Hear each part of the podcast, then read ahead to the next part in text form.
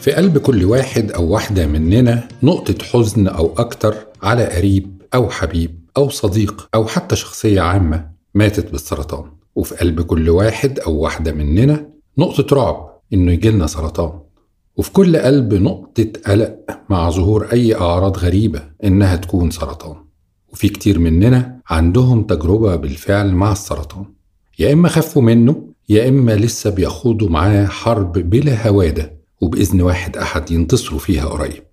السرطان بلا شك عدو خبيث لينا كلنا بيقتل تقريبا 10 مليون شخص كل سنة. لبنان هي أكتر دولة عربية منتشر فيها السرطان يليها الأردن ثم مصر في المركز الثالث بمعدل إصابة بالسرطان 152 حالة لكل 100 ألف شخص.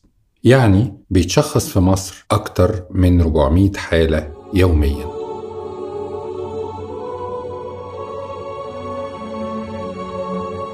وإذا كنا بنقول إن السرطان عدو خبيث فمش معنى ده إن مفيش طريقة للانتصار عليه. لا بالعكس. في طرق لتقليل فرص الإصابة بيه إلى حد كبير وفي وسائل تشخيص وعلاج حديثة بتنجي الإنسان منه بعد ما يصاب بيه في سرطانات دلوقتي بتصل نسبة الشفاء منها ل 90 و95% وأكتر. المهم يكون إيماننا بالله كبير وعندنا عزيمة وروح إننا ننتصر على المرض اللعين ده. ومع ده كله لازم يبقى فيه وعي وناخد بالأسباب كلها.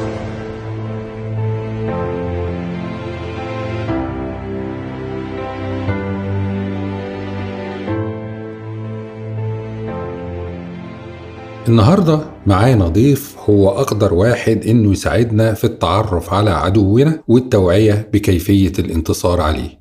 معانا طير من الطيور المصرية المهاجرة إلى سماء التميز بالولايات المتحدة الأمريكية. الدكتور طارق الضوي المدير الطبي وكبير الأطباء بمركز السرطان في بنساكولا فلوريدا بالولايات المتحدة الأمريكية. مساء الخير يا دكتور طارق خلينا ندخل في الجد على طول إحنا قاعدين أهو في أول صف وكلنا آذان صاغية خليني أبدأ بسؤال لحضرتك عن مدى انتشار مرض السرطان هل يعتبر السرطان مرض نادر أم شائع؟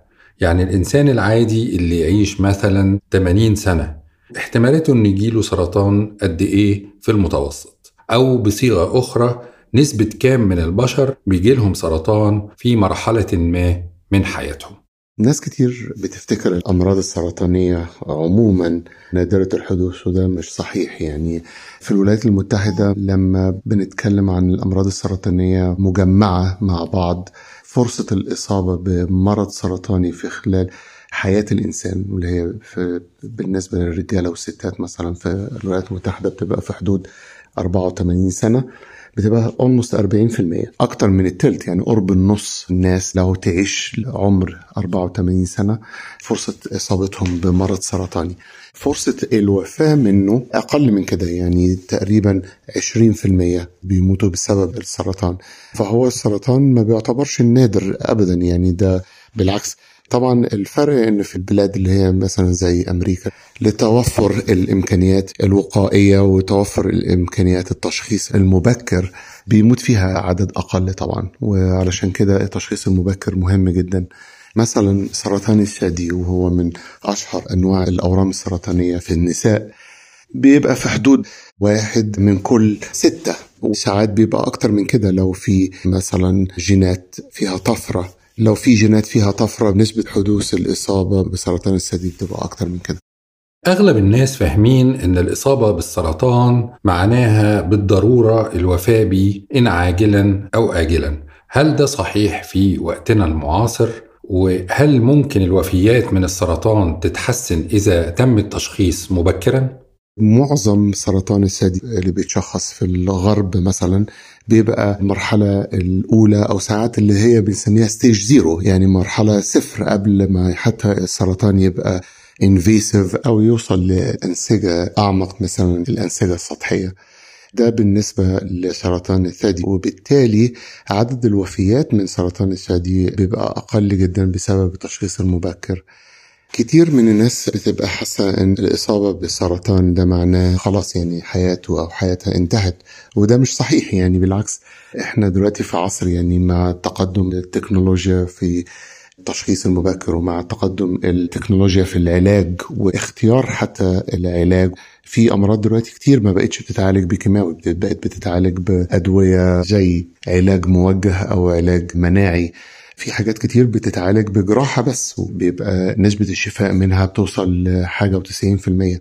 طريقة علاج السرطان اتغيرت وبالتالي بقى في نسبة شفاء بإذن الله عالية جدا.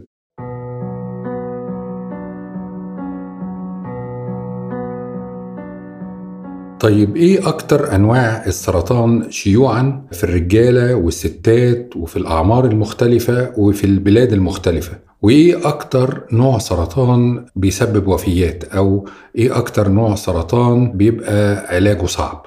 سرطان الجلد بيعتبر أكثر السرطانات شيوعا.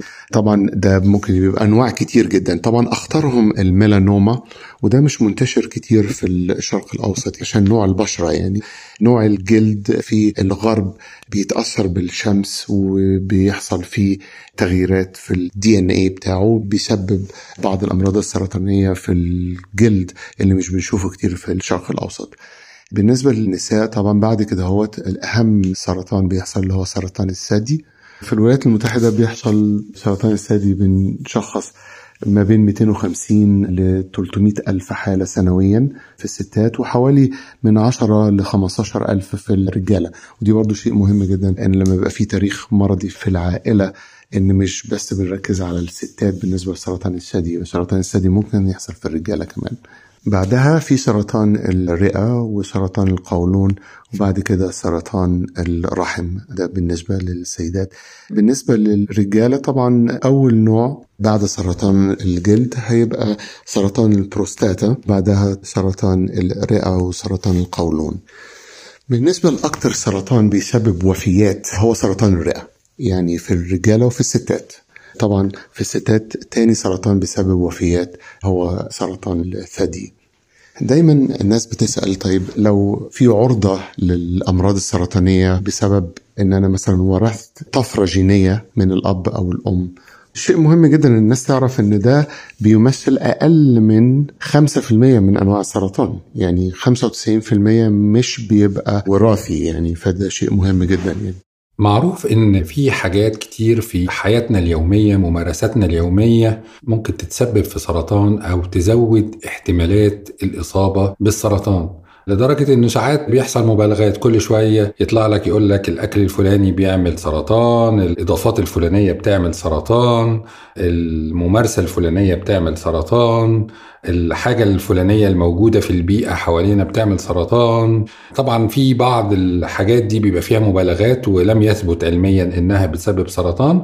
وفي ممارسات أو عادات أخرى بنعملها بالفعل ثبت وبالتأكيد إنها بتسبب سرطان. وبالتالي لو تجنبناها ممكن نقلل كتير احتمالات الإصابة بالسرطان أنا عايز حضرتك لو ممكن تقول لي مثلا خمس حاجات في ال lifestyle بتاعنا في حياتنا اليومية في ممارساتنا فعلا ثبت إنها بتسبب سرطان وإذا تجنبناها ممكن نقلل كتير من احتمالات الإصابة بهذا المرض اللعين.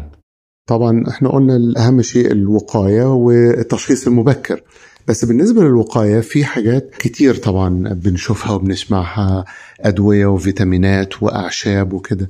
الحاجات اللي مثبتة علميا أهمها طبعا تقليل الوزن.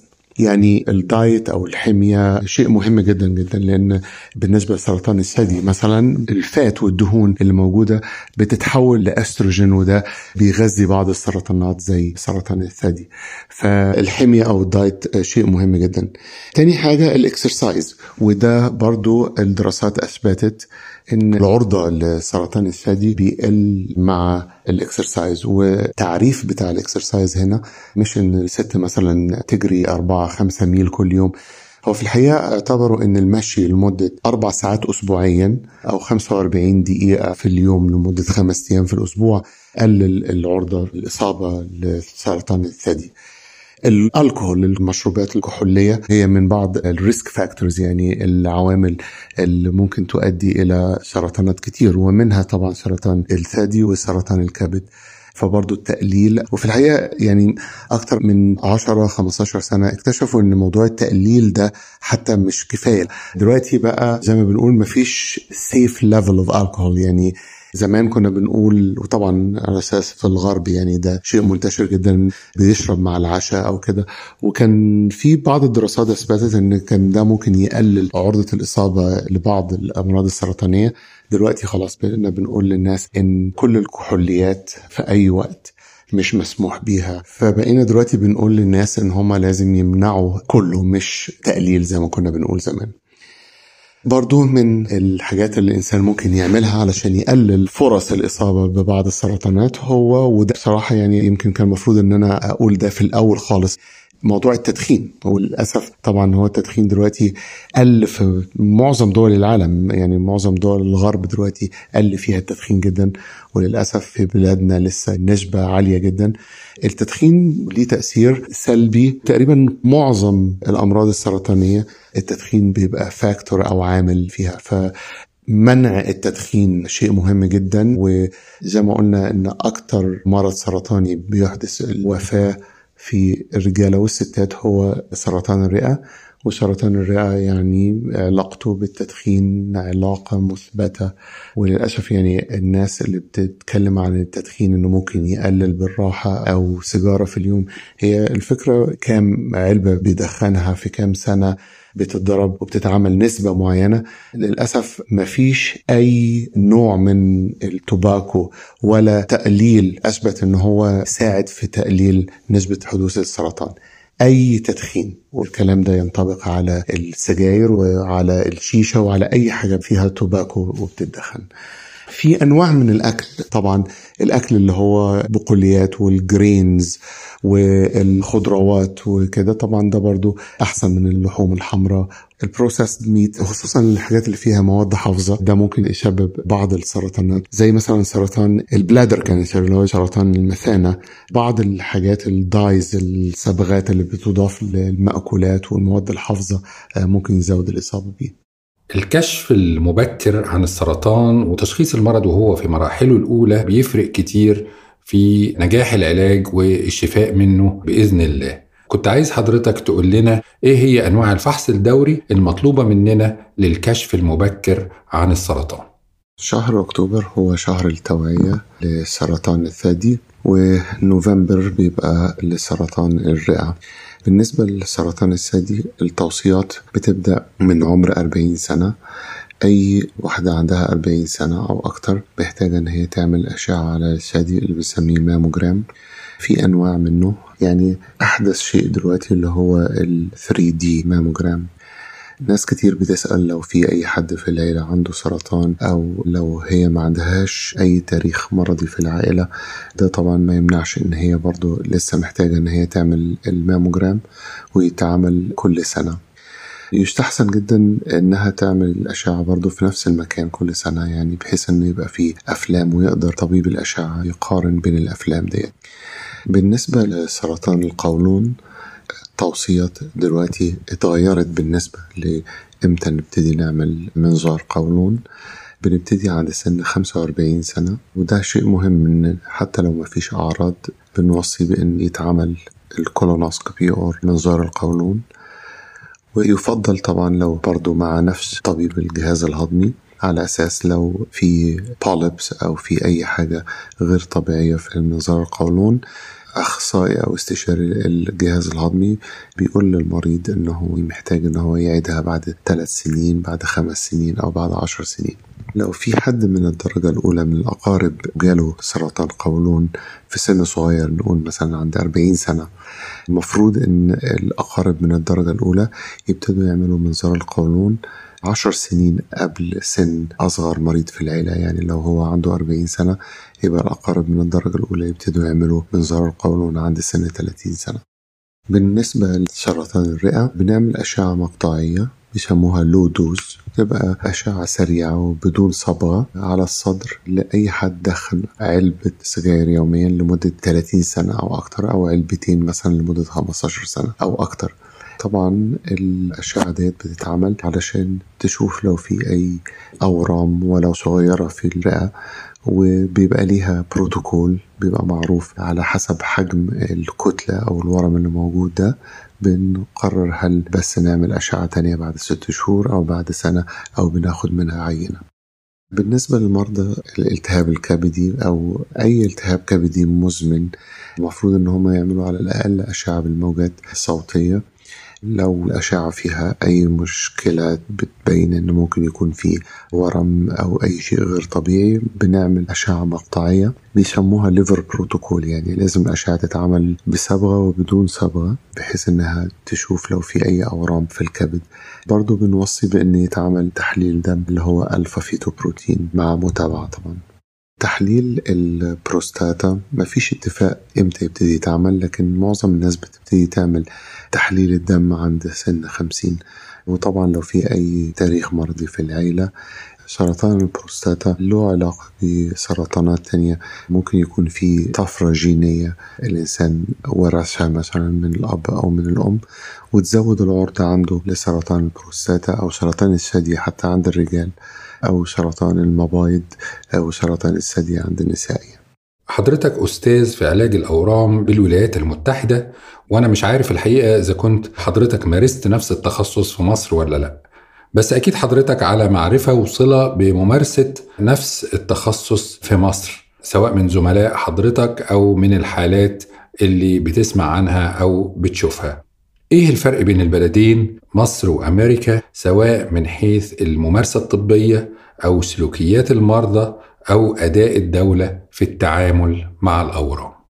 ما اشتغلتش سرطان في مصر يعني أنا أخذت ماجستير في بطنة وغدد الصماء قبل ما أجي الولايات المتحدة وفي الولايات المتحدة ابتديت أشتغل أورام من أكثر من 20 سنة.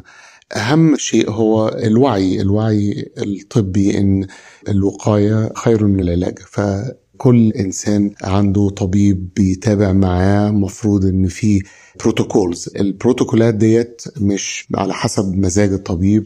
يعني الحاجات ديت بتتعمل guidelines بتتعمل توصيات عالمية. من ناحية المريض والطبيب بيبقوا فاهمين هم داخلين على إيه قبل ما يبتدوا العلاج ده.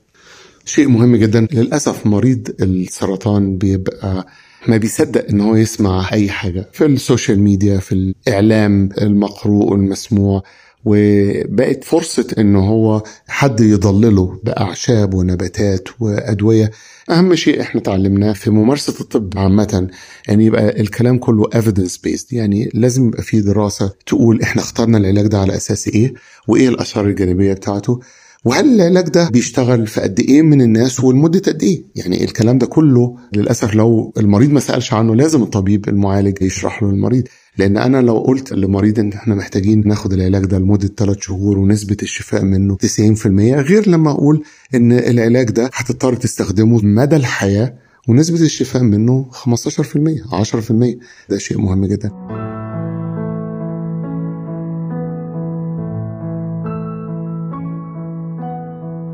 في أنواع علاج جديدة غير الجراحة والعلاج الإشعاعي والعلاج الكيماوي اللي هي العلاجات التقليدية للسرطان اللي كل الناس عارفاها من عشرات السنين. في علاجات جديدة مبشرة جدا دخلت الخدمة زي العلاج المناعي والعلاج البيولوجي. إيه أحدث أخبار العلاجات دي ونتائجها في الولايات المتحدة الأمريكية؟ في الغرب عامة طرق العلاج دلوقتي بقت بتعتمد على الجينات. طبعا الجينات بتاعت الإنسان أو المريض دي حاجة ديت ورثها من الأب أو الأم. لكن في جينات الورم نفسه اللي بنسميها genomics أو الحاجة الجديدة اللي بقى حوالي يمكن أربع أو خمس سنين بنستخدم اللي هو Next Generation Sequencing أو ال NGS ده بيشوف إيه الجينات اللي حصل فيها طفرات في الورم نفسه. وبالتالي ممكن يغير نوع العلاج وبالتالي مثلا في سرطان الرئة كان سرطان الرئة لو مرحلة رابعة بيعيش ثلاث شهور لست شهور. لو استخدم أكتر من نوع كيماوي ممكن يعيش سنة. دلوقتي بقينا بنشوف ناس بتعيش خمس سنين وست سنين وعشر سنين. لقينا إن أكتر من 35% من الناس اللي عندها سرطان رئة مرحلة رابعة بيبقى عندهم طفرة جينية وفي أدوية موجهة وعلاج موجه بيشتغل على الطفرات ديت. ده بالنسبة للتشخيص. بالنسبة للعلاج أحدث شيء في العلاج دلوقتي طبعا في العلاج زي الفاكسينز وكده طبعا الدراسات عليه شغالة بها حوالي 20 سنة مثلا لكن العلاج المناعي الموجه أو immunotherapy ده بقى أحدث شيء في العلاج دلوقتي. ولو عرفنا مثلا أن بعض الأدوية من العلاج الموجه ده أخذت approval يعني مصرح باستخدامها في يمكن 14 أو 15 cancer متخيل؟ 15 نوع سرطان كلهم بيتعالجوا بنفس العقار يعني اللي هو المناعي. فكرة العلاج المناعي ببساطة الخلية السرطانية بيبقى حولها خلايا مناعية. أول الاكتشافات في سبب إن الخلية السرطانية بتعمل زي تثبيط أو بتمنع خلية المناعة إن هي تتعرف عليها. العلماء اللي اكتشفوه في ام دي اندرسون في الولايات المتحدة أخذوا جائزة نوبل من حوالي سنتين أو ثلاثة. الأبحاث ديت بينت زي مستقبلات على سطح الخلايا. نسموها checkpoint وال checkpoint inhibitors ديت أو ال PD-L1 ديت منها الأدوية المنتشرة دلوقتي في الأسواق. أول سرطان وهنا في الولايات المتحدة وفي الغرب عامة كان السرطان ده قاتل. يعني اللي كان بيجي له الميلانوما ديت وزي ما قلت بسبب البشرة في بلادنا مختلفة شوية مش منتشر زي في الغرب وفي شمال أوروبا خصوصا كان يعني في مرحلة رابعة بيموت في خلال شهرين ثلاثة يعني. دلوقتي يعني بإذن الله طبعا إحنا بنشوف ناس بتعيش بحياة طبيعية مع العلاج المناعي ده. وده كان أول cancer الأدوية ديت ال FDA في الولايات المتحدة ادت ال approval ليها. بعد كده هو استخدم في سرطان الرئة ودلوقتي 14 أو 15 سرطان بيتعالج بالأدوية ديت. طيب هل علاج السرطان محدد بمدة course معين مثلا حد ياخده لمدة شهرين ثلاث شهور ست شهور سنة وينتهي على كده؟ ولا علاج السرطان ممكن يستمر لسنين طويلة أو مدى الحياة؟ كلمة العلاج برضو لازم ننتبه. إحنا هنا مثلا لما بنتكلم على العلاج بنفرق ما بين العلاج اللي بيسموه ال intention يعني إيه نية العلاج إيه؟ يعني هل نية العلاج إن أنا بدي علاج لمدة شهور أو حتى سنة أو سنتين وأوقف؟ وده علاج النية منه cure يعني curative intent في المقابل بيبقى في علاج وخصوصا في المرحلة الرابعة بيبقى العلاج مستمر. وطبعا لازم الطبيب ولازم المريض يفهموا ويتكلموا ويوافقوا على الكلام ده. لأن ناس كتير مثلا أنا بشوفها بتبقى فاهمة إن العلاج ده هيبقى لمدة شهرين ثلاثة أربعة عشر الحاجات الأدوية دي كلها غالية جدا.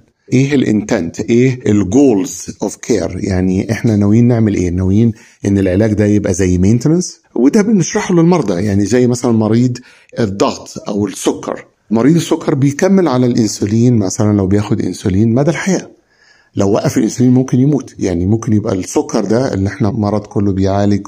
يعني لما بيقول لك إن عندك سكر مش بتبقى بتفكر إن أنت خلاص هتكتب وصيتك. يعني هتعيش عادي بس بتعيش عادي بالعلاج. فبعض السرطانات اللي هي المرحلة الرابعة بنفكر فيها بهذا الشكل إن إحنا بدل ما هو كان مرض قاتل قبل كده دلوقتي بقى مرض مزمن والناس بتكمل فيه على علاج وده بنشوفه في بعض الحالات مثلا زي سرطان الثدي لما مثلا بتاخد هرمون وبتاخد حبة هرمون وممكن تعيش بيها سنين مع إنها كانت مثلا مرحلة رابعة. فده اللي إحنا بنسميه ال goals of care ودي برضو من الحاجات المهمة جدا بنشوفها أكتر في الغرب من ناحية المريض والطبيب بيبقوا فاهمين هم داخلين على إيه قبل ما يبتدوا العلاج ده. داخل في التوعية بمرض السرطان والعلاج منه الكلام عن العلاجات غير الطبية أو العلاجات اللي مش بتقدمها المستشفيات ولا الدكاترة. طبعا مريض السرطان في أحيان كتيرة بيبقى يائس فعلا خصوصا لما ما بيحصلش تقدم في العلاج أو بيتقال له ان مفيش علاج هينفعه فبيبتدي يلجأ لجهات أو أشخاص خارج مجال الطب الرسمي يعني أعشاب أو هوميوباثي يعني علاجات روحانية يعني علاجات غير موصوفة. طبيا. وطبعا ممكن بعض العلاجات دي تكون مفيدة لكن في أغلب الأحيان يا إما بتبقى مش مفيدة أو بالعكس مضرة أو بيمارسها ناس جهلة أو بيقدمها ناس جهلة أو بتدخل في باب النصب والاحتيال الرسمي. إيه رأي حضرتك؟ هل في فعلا أعشاب أو علاجات غير موصوفة طبيا ممكن تعالج السرطان وتنصح بإيه المرضى اللي بيتناولوا العلاجات دي؟ وتنصح بإيه برضو الأطباء اللي بيعالجوا المرضى لما يفاجئوا بواحد أو واحدة من مرضاهم بتكلموا أو بتسألوا عن مدى جدوى العلاجات دي أو إذا كانوا ياخدوها ولا لأ؟ إحنا مثلا في الولايات المتحدة عندنا طبعا مختلف الجنسيات والقوميات وجنبنا مثلا بلاد لمئات السنين كانوا بيعالجوا أمراض كتير زي مثلا المكسيك مثلا بيعالجوا أمراض كتير بأعشاب وكده.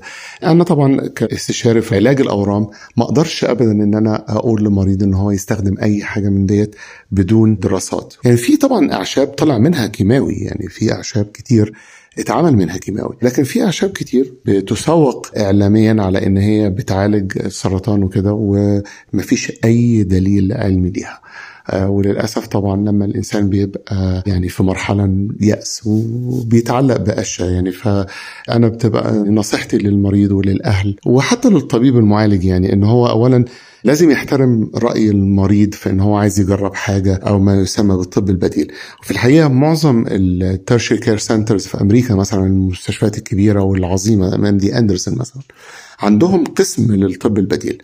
مهمته طبعا إن إحنا نبص على أي دراسات تساعد المريض وفي نفس الوقت مهمته حماية المريض من الناس اللي هي ممكن تستغله وحماية المريض من إن هو يستخدم شيء ممكن يسبب له آثار جانبية.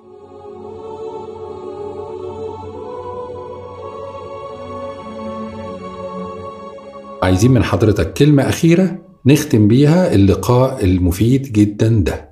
الشفاء من عند الله سبحانه وتعالى ولازم طبعا الإنسان يبقى فاهم الكلام ده وهو بيعالج المريض ولازم يحترم معتقدات المريض كمان. في ناس كتير من معتقداتها ويمكن ده بنشوفه برضه في الغرب أكتر شوية إن هو مثلا ما ياخدش علاج معين أو ده ضد دينه أو ضد معتقده. لازم احترام الكلام ده لما بنتكلم مع أي مريض. وفي النهاية أحب أشكر دكتور ياسر على إتاحة الفرصة لي أن أنا أتكلم في الأمراض السرطانية وعلاجها وأحب أشكر المتابعين دكتور ياسر وشكرا جزيلا. السلام عليكم. الشكر الوافر والجزيل والله لحضرتك يا دكتور طارق على اللقاء ده اللي فوائده لا تقدر بثمن الحقيقة. لقاء تنطبق عليه الآية الكريمة وأما ما ينفع الناس فيمكث في الأرض. عرفنا كلنا دلوقتي إزاي نقلل احتمالات الإصابة بالسرطان وفهمنا أهمية إننا نكتشفه بدري وقد إيه بيفرق في انتصارنا عليه وتعلمنا إنه مع تقدم الطب الحديث فحتى المراحل المتأخرة اللي كان زمان ميؤوس منها بقالها حلول وعلاجات بتحول السرطان من مرض قاتل لمرض مزمن زي السكر وأمراض القلب وغيرها. نخلي عندنا كده ثقة في الله وفي رحمة الله. ومن نعم ربنا علينا في الزمان ده العلم والوعي وقوة الإرادة. أنا ياسر نجم وكنت قاعد معاكم النهاردة على كرسي في أول صف.